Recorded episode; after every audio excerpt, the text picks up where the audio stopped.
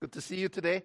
I did not realize when I was uh, speaking uh, last Sunday that the following Sunday would be Father's Day, actually.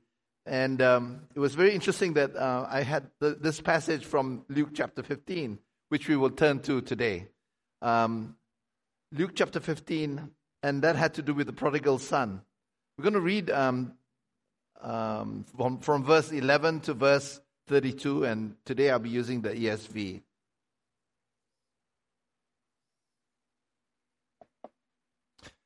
And he said, There was a man who had two sons, and the younger of them said to his father, Father, give me the share of property that is coming to me.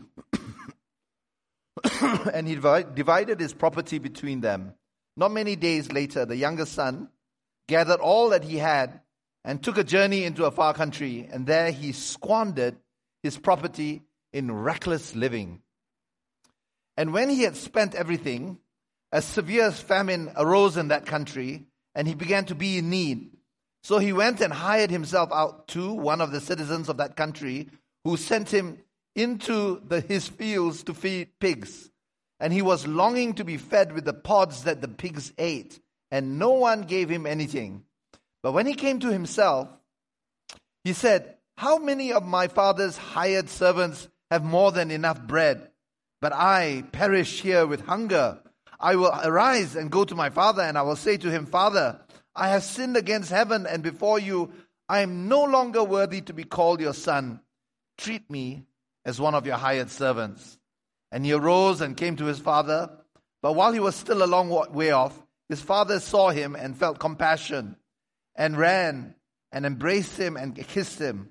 And the son said to him, Father, I have sinned against heaven and before you. I am no longer worthy to be called your sons. But the father said to his servants, Bring quickly the best robe and put it on him, and put a ring on his hand and shoes on his feet, and bring the fatted calf and kill it, and let us eat and celebrate, for this my son was dead and is alive again. He was lost and is found, and they began to celebrate. Now his oldest son was in the field, and as he came and drew near to the house, he heard music and dancing. And he called one of the servants and asked what these things meant. And he said to them, said to him, Your brother has come, and your father has killed the fattened calf because he has received him back safe and sound. But he was angry and refused to go in. His father came out and entreated him, but he answered his father, Look, these many years I have served you and I never disobeyed your command. Yet you never gave me a young goat that I might celebrate with my friends. But when his son of yours come, but when this son of yours came, who has devoured your property and with prostitutes, you killed the fattened calf for him? And he said to him, Son, you're always with me, and all that is mine is yours. It was fitting to celebrate and be glad, for this your son was dead, and he is alive. He was lost and is found. Very, very well known passage. I remember when I was a, a, a, kid, about nine years old, we had to do this Bible read, Bible recitation um, contest, and I and our church um, made us uh, memorize it in King James version. So when I'm even when I'm reading it, I I I'm, I, I can I can hear the King James version playing uh, playing around with me. And I remember how it, how it was that, and it says that uh, he fain would fill his belly with the husks that the swine did eat, but no man gave him. Anyway, I'd like to, to, to share with you a little bit about being a son, you know, being a son. And uh, one of the things that we spoke about last week was the fact that the, the son portrays or manifests a certain tendency that we have um, uh, in our in our own lives, our own psyche, when we think about God and the things of, of the promises of God, and the Son uh, manifests that same kind of uh, attitude that um, we can sometimes do that. And it says that there was a man who had two sons. Younger of them said to his father, "Father, give me the share of property that is coming to me." We think like the son that our inheritance is ours and we and and uh, and we can think, well, it's mine, and now I can make off with it because it's mine. It belongs to me. I'm completely in charge. I own what is coming is coming to me. And what we don't realize, of course, is that when God gives us something, He's attached to that thing that He gives to us. He ties us to Him. That thing that He gives us is given to us at His pleasure. It is not ours in an autonomous way, in a way in which we can say, okay, God, I got it. Bye bye. God is a father. And he was always going to be our father. And even though he gives us things and he gives us promises, these promises, promises are often bigger than we can, we can hold. They are bigger than the person that's receiving the, the promise. We have to grow into it. But more importantly, um, when the Father gives us something, He is tie, He ties us to Himself when He gives it to us. We are people who can't tolerate God. Our tolerance of God is so small that we would actually take His things and we would rather take those promises, take those blessings, and say, bye bye, now I want them all to myself. Have you ever seen a dog that gets his, that you give him food?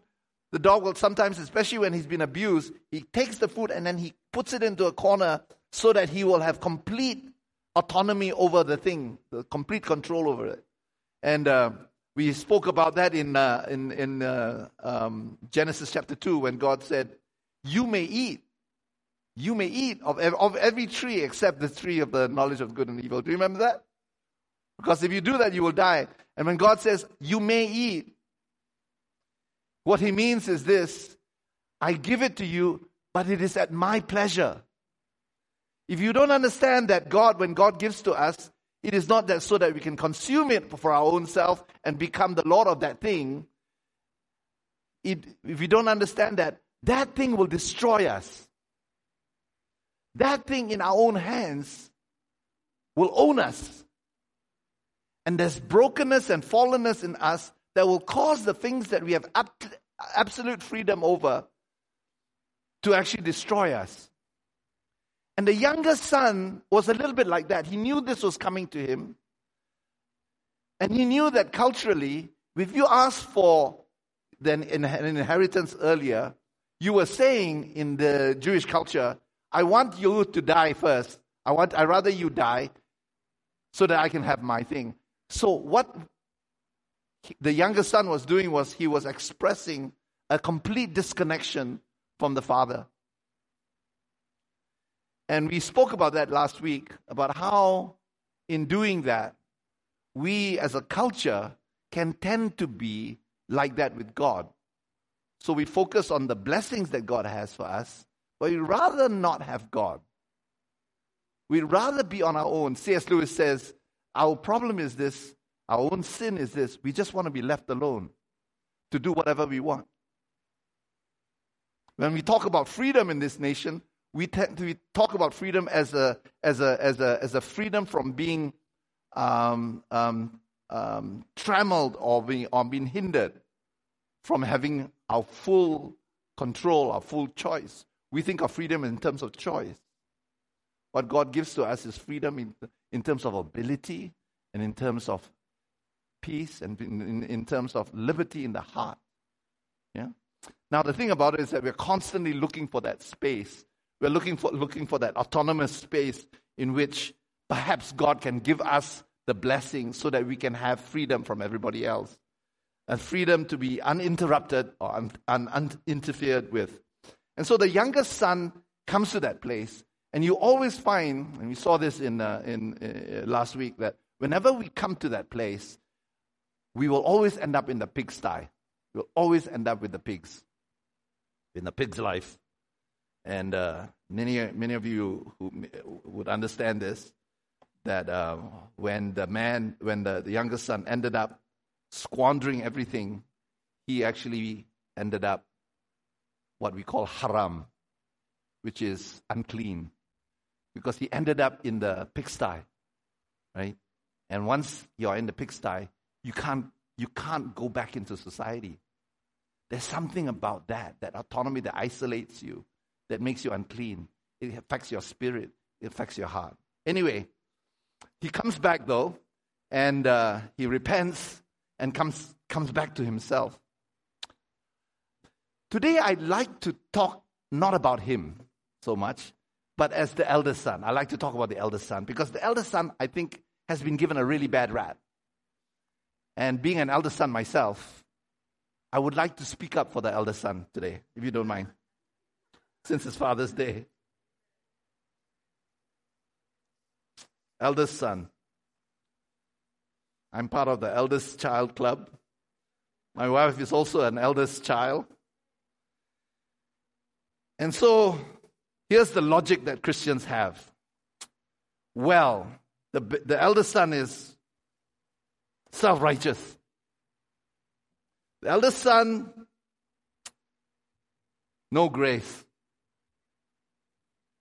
The eldest son is all about works. And so, as evangelical Christians, we can, this is our narrative. It doesn't matter. It doesn't matter that you are faithful. It doesn't matter that the, the younger son lived reckless, recklessly, King James Version says riotous living. It doesn't matter. In the end, it's a zero sum game. Because whether you're righteous or you're not righteous, it's all the same. Because God has forgiven you, He is full of grace, and it doesn't matter what you do. In the end, you become a Christian. There's no distinction between someone who's faithful and someone who's not. Because it's all grace, right?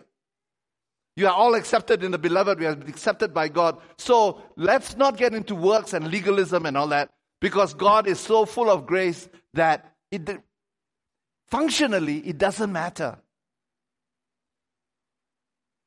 That's how we as Christians have kind of leveled everything out because we are so keen on understanding the grace of God because we are so afraid of God that we emphasize that to the exclusion of anything that the, the eldest son has done that was faithful. What do you think?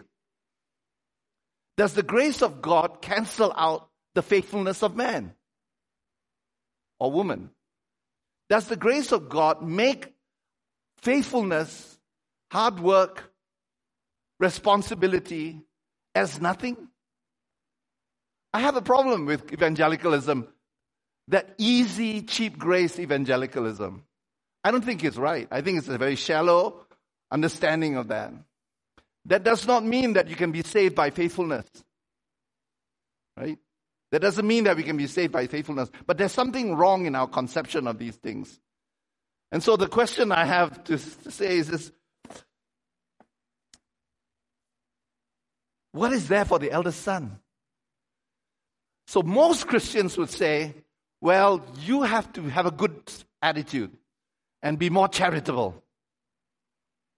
Yes. Don't be so condemning. Don't be so legalistic. And I agree. I agree. But how do you get there?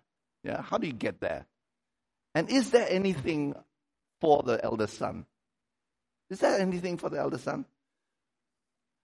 Maybe I can do it. And, and Paul talks about it. If grace abounds, then sin abounds even more. Maybe I can do it this way. I live my life to the fullest outside of God, do whatever I can, and then on the last minute, on the ninth, 11th hour, I can come back, let some Johnny come lately, and I'll say, I've spent everything. Had a good time too. And, uh, you know, Jesus, you died for me on the cross. And you know what? We are not into legalism nowadays. This is not, this is the New Testament, this is not the Old Testament. And so you have, please forgive me. Um, yep. I thank you that you see me with the righteousness of Christ. And it's as if I never did any sin. Accept me. And the church says, You are accepted. You're included. All that. And rightly so. Rightly so. The church cannot say no. The church lives the, the grace of God. But what's there for the faithful one? What's there for the faithful one, right? I think it's too simplistic to cast the elder son as a person who's self righteous. I mean, if I can't imagine why Christians can be so shallow. The son, elder son may be self righteous, but he has done the work. right? He's faithful. Have you seen people who never did the work? He did you harm, did the organization harm, and they are rewarded. And, and, and when they are rewarded, the ones who are faithful, who never get any uh, uh affirmation or any recognition, are always watching. And it's a terrible thing to live through, you know, when you try to be faithful, and all the ones who are devious, who are virtue signaling, who are talking themselves up, are all the time getting all the accolades. They are the ones who know how to be smart in terms of talking, uh, talking political, talking um, smooth. These are the ones who are relationally adept. And the ones who are the faithful ones often are the ones who are quiet. They don't talk themselves up. And every day they see these other ones shysting. I don't know whether that's the right word. I better, I better take that back. I don't know why it came. I don't even know what it fully means. Ripping off the organization, ripping off other people and all that, and getting the praise because they can talk well, they can speak, present themselves well, they can project themselves well. I have a problem with that. And I'm firmly on the side of the elder son. I'm firmly on the side of the elder son. I'm sympathetic to the elder son who has worked his butt off. And then his younger son, who is a younger son, comes back and the father, you know what he does? Gives him the robe, which means he is fully back as a member of the family. Gives him the ring, which is authority. What? You have just squandered everything that actually belongs to the father and, re- and review and, and you, you, you just push the father off and you get the ring and you get the shoes on your feet. The shoes means you are part of the family, the master class. The guests, the guests would actually take their shoes off when they come into the house. But those who are in the family, you have their shoes on. Okay, in, the, in that culture. So you get all that. Doesn't it seem unfair? I, I, I have a problem with the way in which evangelicals have this easy grace, a cheap, easy grace, that actually causes a generation of people to have no character.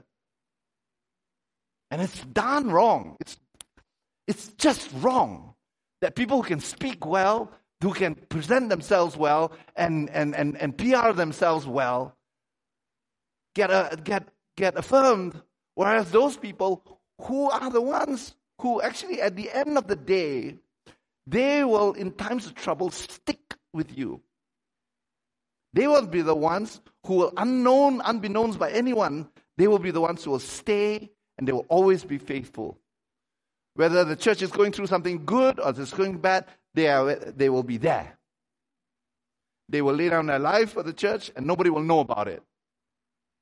I appreciate such people. I appreciate such people who maybe don't speak a lot about for themselves, but they are that way. The eldest son seems to have been not the kind of person who would do that. And so you can imagine his sense of tremendous injustice. And the thing is this, okay? I have another bone to pick. We think those people are faithful, are faithful because of their personality type, because they're gifted to be faithful. What nonsense! I want to tell you that disciplined people don't find it easier to be disciplined. I'm, I, I, I've heard people who are in the Christian world saying, oh, this person has achieved much because they are gifted. No, because they hurt, it, it's just as hard for them as for those that is not. It's just as hard. I don't believe that you can just easily just say, ah, this person is faithful because they have that kind of type. They have the kind of gene. They've got the faithful gene. They've got the gene that makes them humble or not speak up, not uh, who sticks by during hard times. They have that gene. No, I don't think so. I'm sorry. I don't believe that. It is just as hard for people who are disciplined to maintain discipline as it is for those who are not disciplined. I think we have a serious um, case of shallowness in the evangelical world if we think that way. May I suggest to you that these faithful ones, the eldest son, don't talk a lot. They're not going for popularity. And that faithfulness is not a gifting nor a personality type. I bet you he longed to be acknowledged, even though he didn't demand it. I think he didn't push himself forward. But I think he would have loved to be acknowledged, don't you think? I think that every day they would see the selfish, the unfaithful favored, and it would sure have been nice for him to have had some encouragement. And I don't know whether he had some or not, but maybe I'm stretching it a little bit. But he didn't seem to have been encouraged by his life. In fact, he says, You know, I did not even disobey your command even once. Don't tell me that's because he's gifted. It's hard to not disobey a command. Look, these many years I've served you and I never disobeyed your command, yet you never gave me a young goat that I might celebrate my friends. And when this son of yours came, who has devoured your property with, with prostitutes, you killed the fatted calf for him. You know, this fatted calf is, is a calf that's kept for a long time in, in, in, in case there will be a huge celebration that will come. But this calf was kept for a while for that special occasion. One calf, very tender meat, kept for that special pinnacle experience, this pinnacle um, um, um, occasion. And it was given to who? Not the faithful one, but the unfaithful one. So, what do you do? So, the question is what does God have for the faithful ones, for the ones who perhaps here in our midst feel unjustly treated. You are actually a person who has tried to be as faithful as you can. Try to not draw too much attention to yourself. And every day you see these people so adept, so smooth in their relationship that they are so reckless with their life and they don't mind spending money that doesn't belong to them while you are trying your hardest to save money for your father.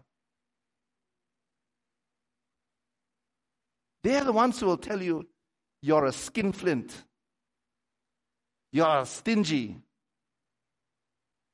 you are miserly. And all you're trying to do is to be faithful because you have regard for the family business.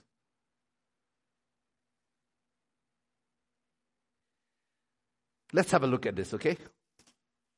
I want to speak especially to those of you who felt that it's not been a reward, you've not been rewarded following Christ. And it seems like the unrighteous seem to get a good pass, whereas you, you wonder whether it's really worth it being righteous, being honest, being disciplined, being faithful to God. What say you?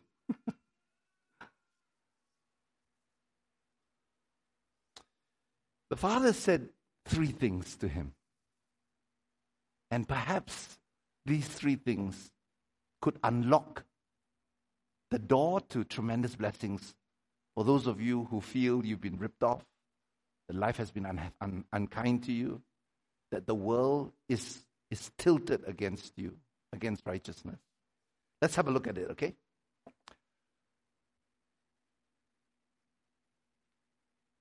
Verse 31, and this is where we will we'll fix on for the, for the next few moments.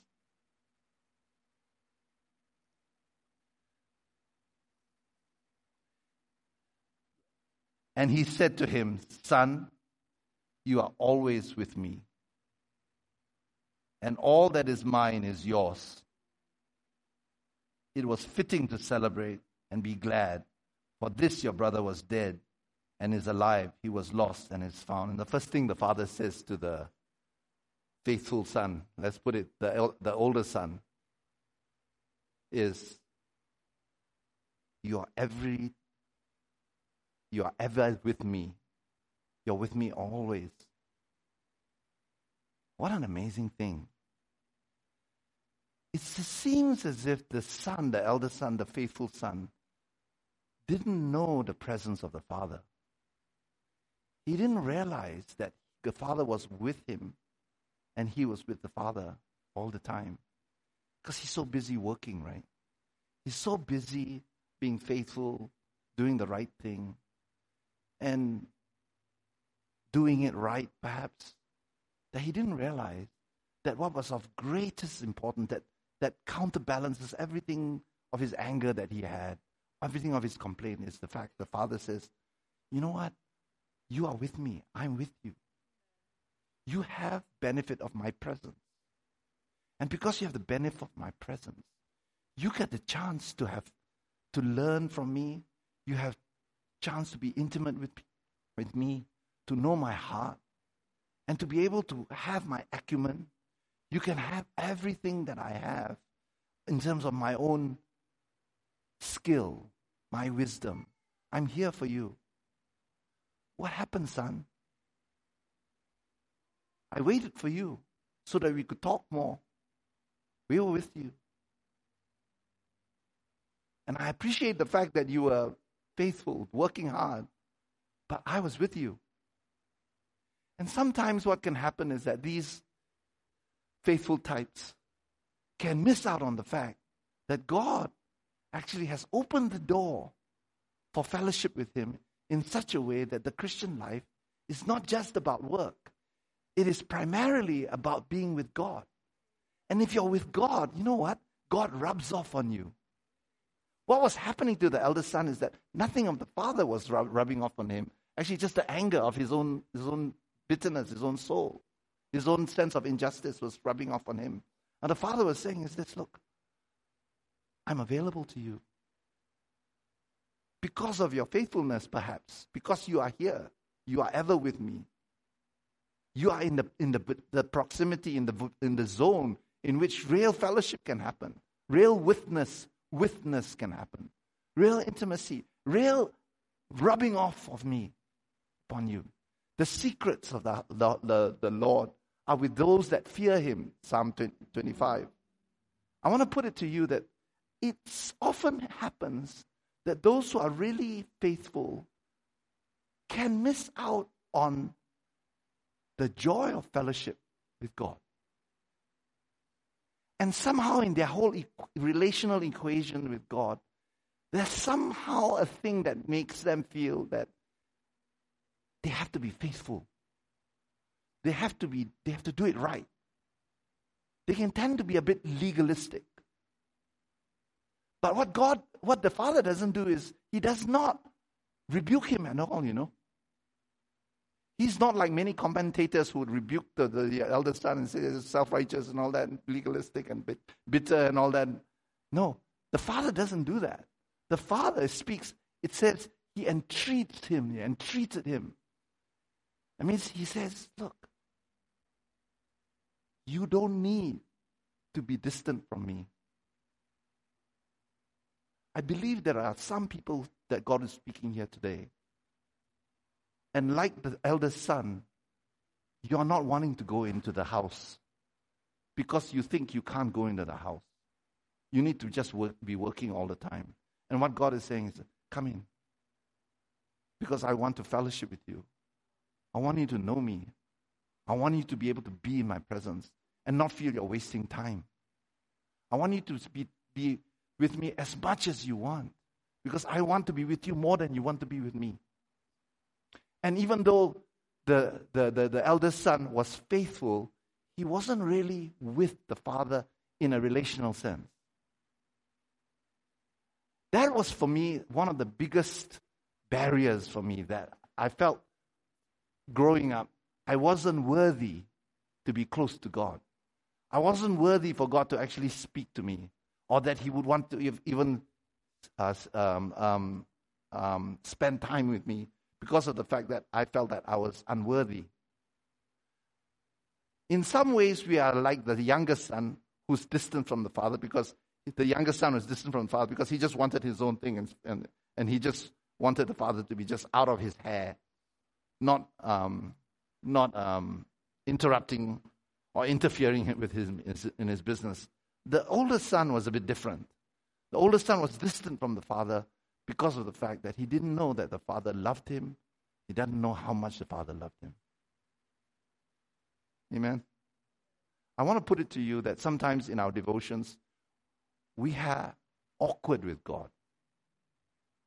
Have you, have you been with, in social settings in which, with certain people, when there's a big crowd, we're all very ha- ha- happy, palsy, welsy, and, and all, all comfortable in a crowd. And then when the crowd goes away and you're alone, left alone with one person, suddenly it's kind of awkward. And then you start talking about the weather because of the fact that it's just you and me. You know, sometimes in our relationships, we can be like that. We can do a lot of work, but when we are together, when we are on a, like husbands and wife on a date, that's where we are together. And there's nothing else to talk about besides each other. And there's no one else to distract the conversation except each other. And I feel that sometimes we do not value or prize this time that we have with one another of God. There's ways in which we can talk to each other in a marriage. Okay, if we talk about a marriage, we can talk to each other because there's lots of business to be done house business, children business, you know, financial business, things that, that, that have to be done, things that have to be done. And we can relate to each other along those lines. But it's when we are spending time together with none of those things as a, as a, as a necessary agenda that we are faced up with one another. And one of the things that I feel that many faithful Christians have missed out is on intimacy with God because they don't think they have the time or because there's an awkwardness at first. I want to put it to you that the first thing that the Father wants is your devotional life with Him. Set aside that time, even if it's awkward. You will work through the awkwardness, but God's promise is this that if you're willing to wait there, even if you don't know what to do, and actually, of course, in, in VCF, we have all kinds of resources so that, you, so we can help you with, with that. But even if you don't know what to do, at a certain point, the Holy Spirit, who has been working in you in that waiting time, is working a deep work inside you, is beginning to bring you to the dimension of God, bring you up to heaven. That He will do without you necessarily feeling anything is happening, but He will do it. That's why if you wait upon the Lord, you will renew your strength. It will come. Not because you know what to do, because most of the time you don't know. And even if you know what to do, that thing that you know to do is not going to bring the presence of God. The presence of God comes at His pleasure. It has at His pleasure. You can't manipulate God or, or do one, one, 105 different ways of experiencing the presence of God and read that book and then chuck it around and try to apply it. No, nothing that you do right is actually brings the presence of God. The presence of God comes at His pleasure. But his promise is this if you will wait for me, I will come with you.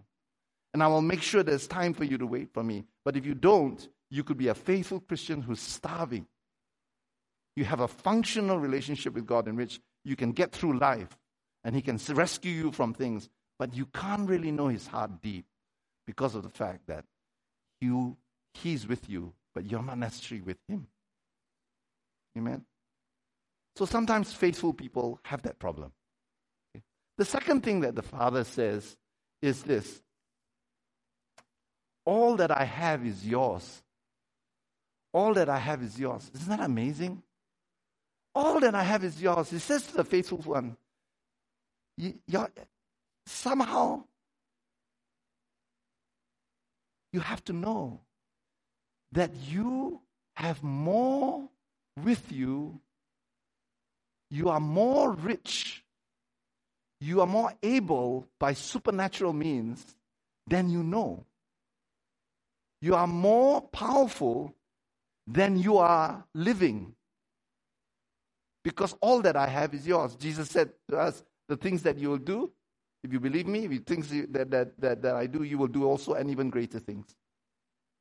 And I found, I found that it is true that often, and this is, forgive this generalization, it's, it's a gross generalization.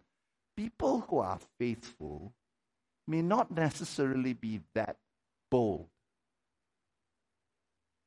may not be necessarily bold to step out on the promises of God and the work that Christ has done on the cross.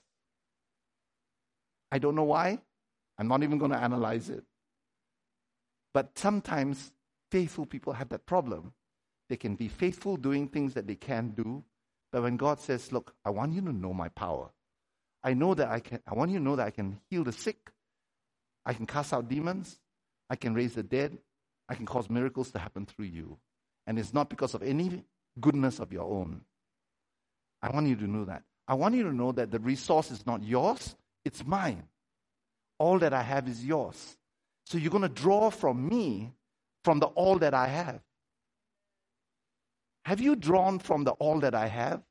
Or are you satisfied with little little bits, little droplets here and there? And you've not a life in which you can say, God did this, God did this, God did this, God did this, God did this miracles, God is the, I'm familiar with that.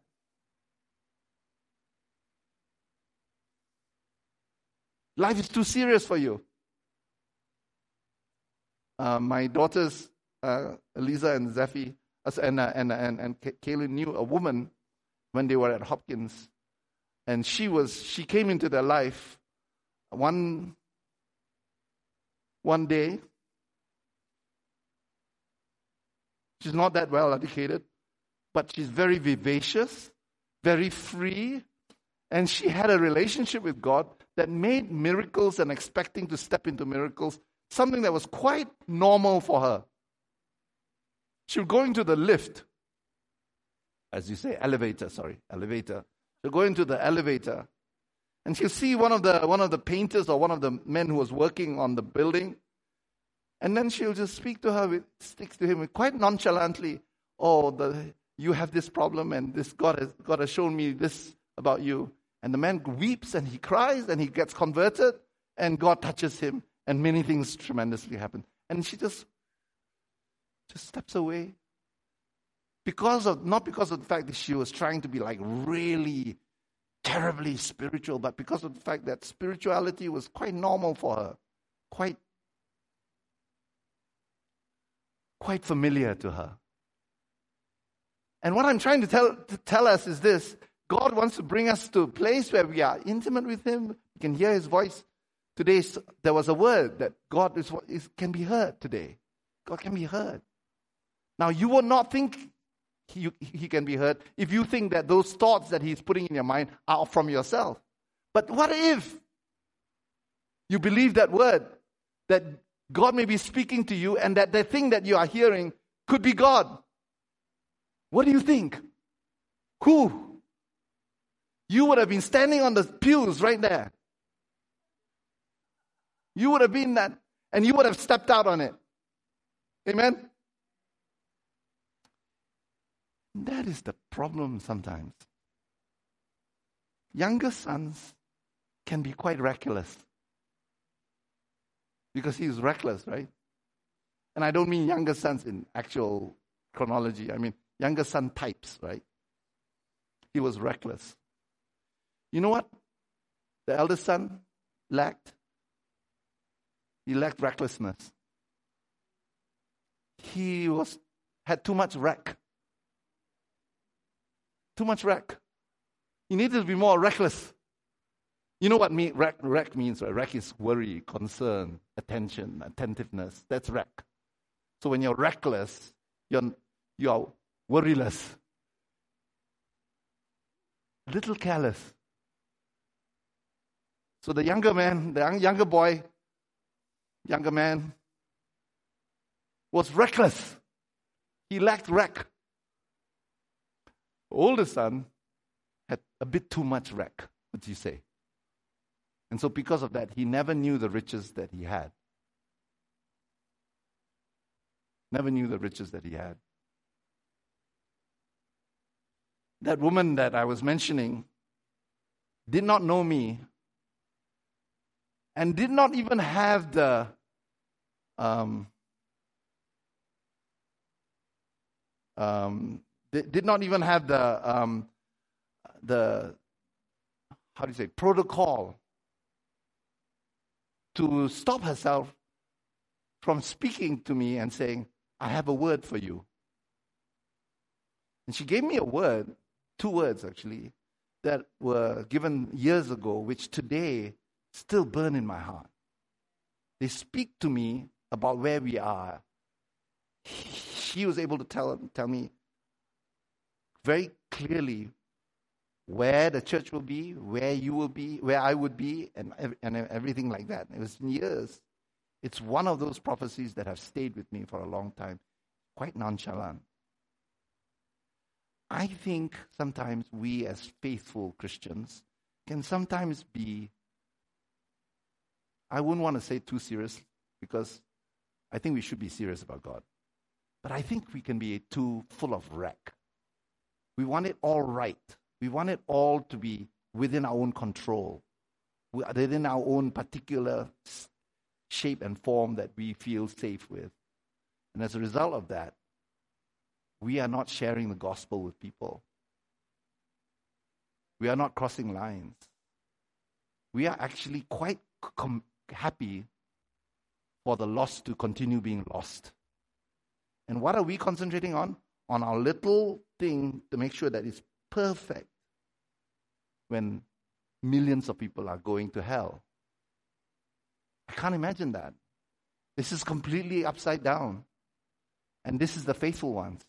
The faithful ones who always have their finances right, they have their plans right, they have their things all right, they are completely decorous, they're completely doing the right things, never speak too much, never speak too little, just the right thing, and no one got saved. We have all our ethical I's and T's crossed, crossed and dotted, but no one got saved. And I want to say, the life of God is not like that. It's not a control thing. It is something in which it is bigger than you. And if you allow yourself to know that you have all the riches of Christ in you, Christ in you is the hope of glory. And it is out of that Christ in you that miracles will take place. You will step out. Amen? Step out. Step out. There's a world that's dying.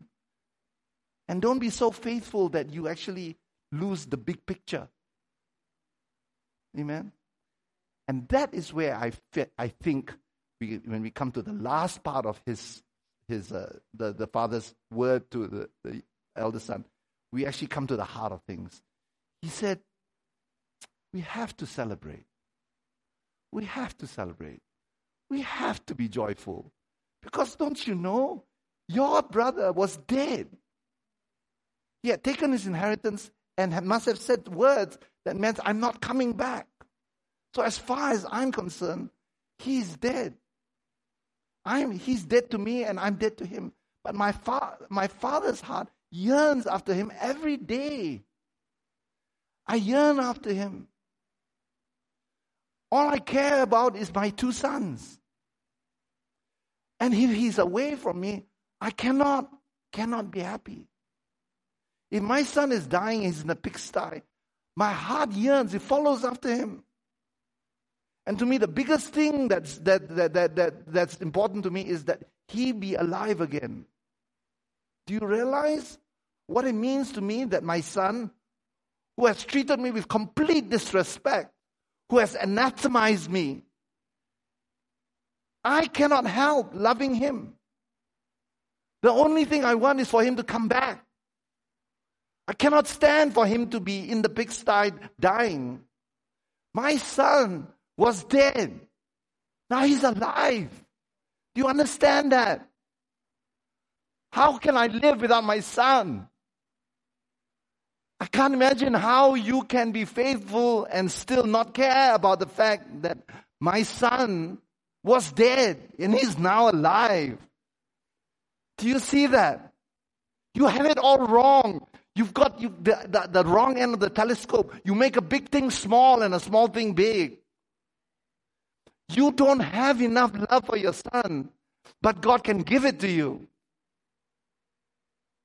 You see, because the most important thing is not just the fact that I am with you and you have everything that I have is yours.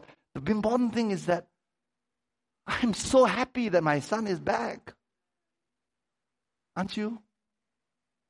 So, how can it be that you can be so evangelical, so right, so, so whatever it is, so ethically this, and you don't mind for my sons to be and my daughters to be going to hell? I don't understand that.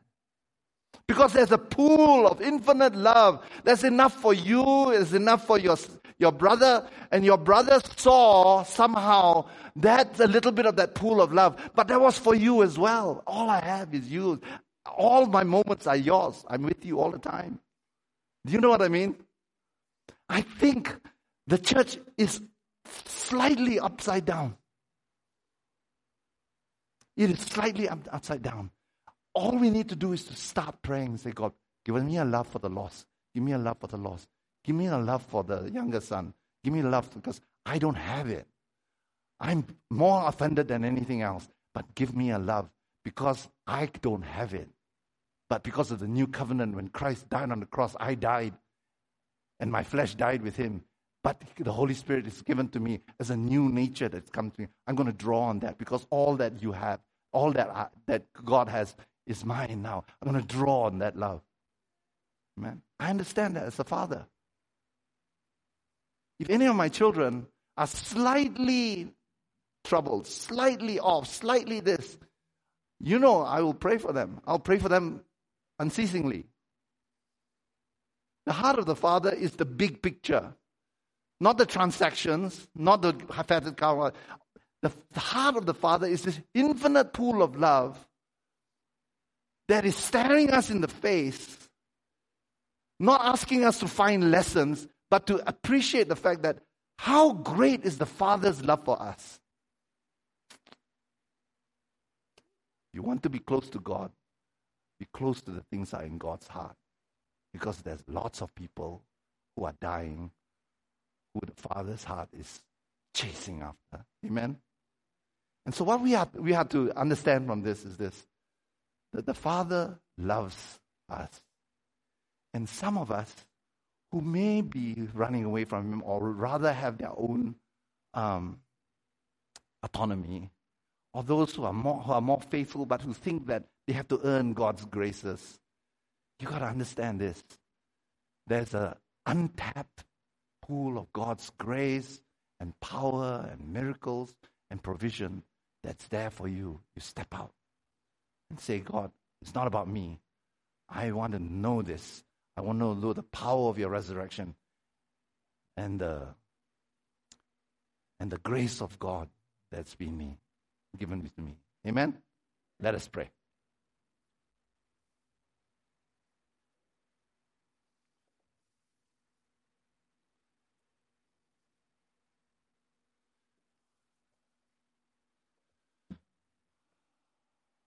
speak to fathers, speak to mothers, children. Perhaps there's been some disconnect. How great is the Father's love for us? I remember when my father died um, in 2007, the word that the Lord gave to me was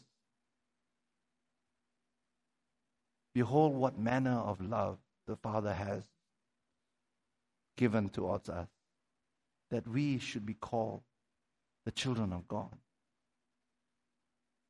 And I knew my father to be one who had no favorites. We never had this sense that if God gives to one, or my father gave to one, the others will have less. It's never that. Because there's an infinite pool of God's love. And your brother, your sister, getting something that they don't deserve doesn't take away one iota of what, what God has made available for you. And so I want to invite you to repent if you are feeling bitter or unjustly treated by God. You just have to know that God's resources for you are much greater than that favor or, re, or resource or blessing that that unworthy person that you know has managed to rip off, rip you off. Bless your name, Lord.